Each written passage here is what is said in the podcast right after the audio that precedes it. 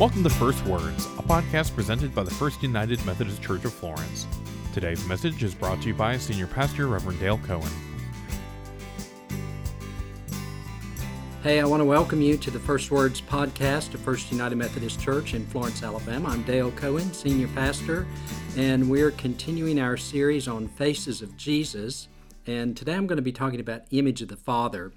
And towards the end of the message, I'll share about piece of art that's inspired this message today. And uh, you'll be able to go to the website and take a look uh, at that. Um, I want to use John chapter 14, verses 8 through 11. Philip said to him, said to Jesus, Lord, show us the Father, and we will be satisfied. Jesus said to him, Have I been with you all this time, Philip, and you still do not know me? Whoever has seen me has seen the Father. How can you say, Show us the Father? Do you not believe that I am in the Father, and the Father is in me? The words that I say to you, I do not speak on my own, but the Father who dwells in me does his works. Believe me that I am in the Father, and the Father is in me. But if you do not, then believe me because of the works themselves. This is the Word of God for the people of God. Thanks be to God. My dad was a jack of all trades. He worked as a machinist, a draftsman, a technical advisor on repairing factory machinery, and as a building superintendent. He was also an amateur cabinet maker, auto mechanic, electrician, plumber, and general handyman. As a young boy, I spent every Saturday helping my dad with various projects, from rebuilding automobile engines to framing decks. My jobs included flashlight holder, tool fetcher, tape measure operator, or board positioner. Whenever we worked together, I remember watching my dad's hands, marveling at the skillful way he wielded every tool. I like to work with my hands too. I'm not nearly as talented as my father was, but I love to make things. A few years after his death, I was working on a project when, to my surprise, as I was ripping a board on my table saw, I thought I was looking at my father's hands before I realized I was looking at my own. It was a bittersweet moment as I recognized how much my father is also a part of me. While we recognize the traits and characteristics we inherited from our parents, the Bible teaches that we are all descendants of Adam and Eve. One characteristic we inherited from them is a rebellious nature that leads to sin. In Romans, we read, Therefore, just as sin came into the world through one man, that is Adam, and death came through sin, and so death spread to all because all have sinned. This passage says that because of Adam's rebellion against God, the sin that flowed from his rebellion has been passed on to us. Since sin leads to death and destruction, we're subject to the limits of our humanity, which, unfortunately, includes the inevitability of death. Now, before we get too depressed about our eventual demise, the passage in Romans leaves out the best part of our inheritance. Since Adam and Eve were created in the image of God, God's image is also passed on to us in this genetic transfer. Yes, we inherited sin, but before that, we inherited the image of God. We're not entirely doomed because we're created in the image of God. However, we must all come to grips with the rebellion and the sin we've inherited, or it will destroy us. Four preachers from a small town decided to go on a retreat, spending a couple of days fishing at a cabin. One evening by the fire, the Methodist preacher asked the others about their biggest temptations. The Baptist preacher said, Well, it's embarrassing, but my big temptation is gluttony. I can't say no to fried foods. My temptation is worse, said the Presbyterian preacher. It's gambling. I bet on everything. Mine is even worse, said the Episcopal priest. I can't resist a good stiff bourbon. I'll drink the whole bottle in one sitting. They turned to the Methodist preacher, who paused and then said, I hate to tell you this, but I love to gossip, and if you'll excuse me, I need to go make a few phone calls. We all struggle with sin. Now, I think it's essential that we begin with a definition of sin. Most of the time, we think about sin simply in terms of forbidden behaviors. We even have a list of the worst sins referred to as the seven deadly sins pride, greed, wrath, envy, lust, gluttony, and sloth. The problem with this list is that there is no sin any deadlier than another. There are no degrees to sin. Sin is sin. All sins cause harm. That's why I want to offer this definition of sin. Sin is anything we do that hurts or destroys our relationships, including our relationships with God, others, ourselves, and creation. Sin is rooted in selfishness that rebels against the natural laws of healthy relationships designed to protect us from harming ourselves and others. In this definition, sin is not simply forbidden behavior. Think about it. Some behaviors are appropriate in one relationship, but inappropriate in another. The most obvious example is in marriage, where sexual intimacy is encouraged and accepted. However, it's not appropriate for either partner to engage in sexual intimacy with anyone other than their spouse. Doing so diminishes both relationships. This situational complexity requires a level of consciousness and awareness that can be exhausting.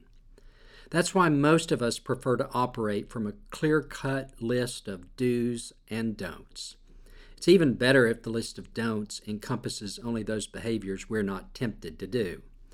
Focusing on other people's worst sins allows us to conveniently turn a blind eye to our own. But remember, sin is sin, and no sin is worse than another. Our view of the problem of sin is not nearly as important as God's view. Christian tradition has two basic perspectives regarding sin.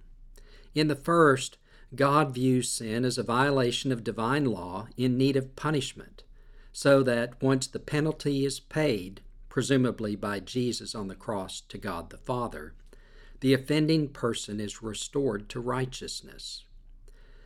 God views sin in the second perspective as a deadly disease in need of healing so that once the doctor, again Jesus, provides a treatment that cures the disease, presumably his unconditional love and forgiveness demonstrated through submission to death on the cross, then the sick person is restored to health and wholeness. There are plenty of scriptures in support of both views. The perspective of sin as a violation of law requiring a penalty or payment is evident in two mandatory sacrifices prescribed in the Old Testament. You can find these in Leviticus 4, 5, and 6, and chapters 14 and 19. The sin offering is the first of these mandatory sacrifices, and it atones for one's sins and cleanses oneself from the defilement caused by contact with any unclean persons or things. The second is the trespass offering, which atones for unintentional sins that require the offender to reimburse an offended party for their loss and damages. The second perspective of sin as a deadly disease in need of healing is supported in Matthew's Gospel, where we read this story. And as Jesus sat at dinner in the house, many tax collectors and sinners came and were sitting with him and his disciples. When the Pharisees saw this, they asked his disciples, Why does your teacher eat with tax collectors and sinners? But when Jesus heard this, he said, those who are well do not need a physician, but those who are sick. Go and learn what this means. I desire mercy, not sacrifice. For I have come to call not the righteous, but sinners. The four Gospels are filled with stories of Jesus healing the sick, the same people who were written off as having somehow offended God, and others attributing their sickness to their sin. So Jesus not only healed them, but he also forgave them of their sins. Because sick people were segregated from society, Jesus healed them, he forgave their sins, and he restored them in their relationships with their families, communities, and yes, even with God. It would be easy to say that the first perspective is an Old Testament one, while the second perspective is from the New Testament. However, we see evidence of these perspectives in both Testaments. So, which one best demonstrates God's view of sin? I think this question is at the heart of Philip's request for Jesus in today's gospel lesson. Philip grew up believing that God was a God of judgment whose righteousness demanded justice. Philip always thought God was angry with him over his sin. However, hanging out with Jesus, who claimed to be the Son of God, seemed to be painting a more gracious picture of God. Philip was confused, so he wanted Jesus and God the Father to stand side by side so he could compare the two. Let's reread what Philip said. He said, Lord, show us the Father, and we will be satisfied. It's like Philip was saying, I want to believe that you're God's Son, but you act nothing like the God I was taught to believe in. How can I trust you because you're so different from what I thought you would be?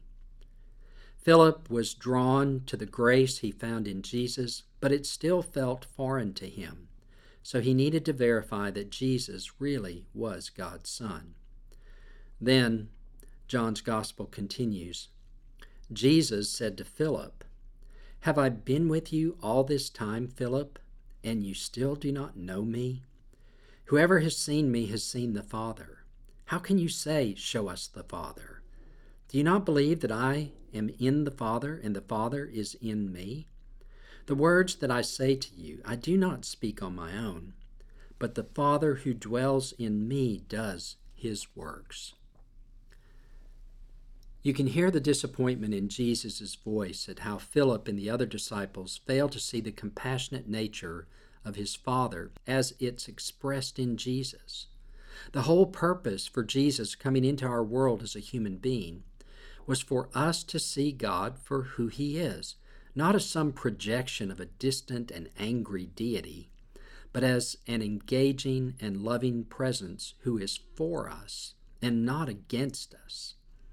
In the same way that Jesus delights in sharing with His followers, God also delights in His relationship with us. So Jesus pleads with Philip Believe me that I am in the Father and the Father is in me. But if you do not, then believe me because of the works themselves. Jesus tells Philip that everything he's seen him do should prove that Jesus and the Father are one. But even if he can't make that leap of faith, at least believe that the miracles and transformations that Jesus performed are God's handiwork, God's work through Jesus. Throughout human history, people have missed the point of who God is.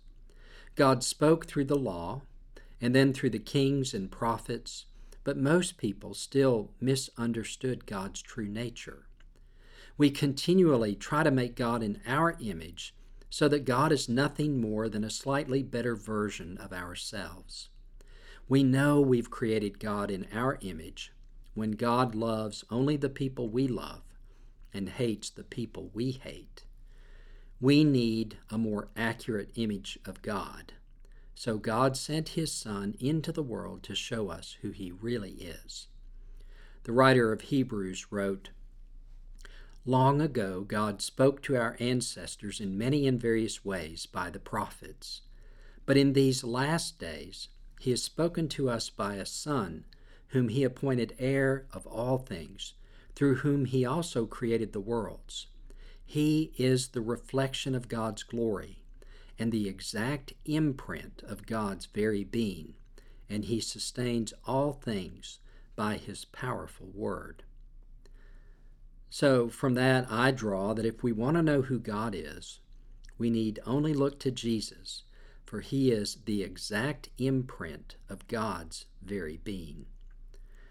Jesus didn't seek to punish people for their sins. He sought to heal people of their rebellious and sinful ways through regeneration of their hearts. Sin is its own punishment. What we need is relief. So Jesus came to show us a better way, the way of love and forgiveness. Martha Beadle's mixed media fabric art was the inspiration for this message. She calls it Rock of Ages, and this is what she wrote about it. Jesus is our rock of ages, our rock that doesn't wear away with time. From generation to generation, he is forever present in our lives. The gray fabric represents strong stones that do not crumble under heat or pressure or under the trials of our modern day lives, stones that are not washed away by the storms of life or floods of grief.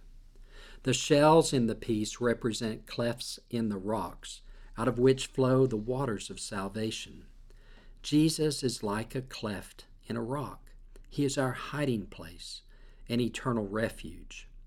In this portrait, Jesus is wearing a golden crown surrounded by purple fabric to represent royalty and honor. On his neck are three crosses, symbolizing the crosses on which Christ and the other two men were crucified. The rose represents the sweet fragrance of knowing Christ as our Lord and Savior. I love Martha's art because it's always whimsically profound. Her Jesus is relatable and approachable while not minimizing his divinity. His godness is communicated through the symbols that frame his face and adorn his body. Martha elevates Jesus' holiness while grounding his humanity. In her art, Jesus looks like somebody I can turn to who will be there for me to heal my brokenness and restore me to God. That's the God I believe in, and I invite you to believe in him too. In the name of the Father, and the Son, and the Holy Spirit. Amen and Amen. Thanks for joining us for this episode of First Words. Please reach out to us if there's anything that we can do for you. We would love to hear from you. And join us next week for the next episode. Take care. Thank you for listening to First Words. For more information about our services or how to get involved in our community, visit us at fumcflorence.org or facebook.com slash florencefumc.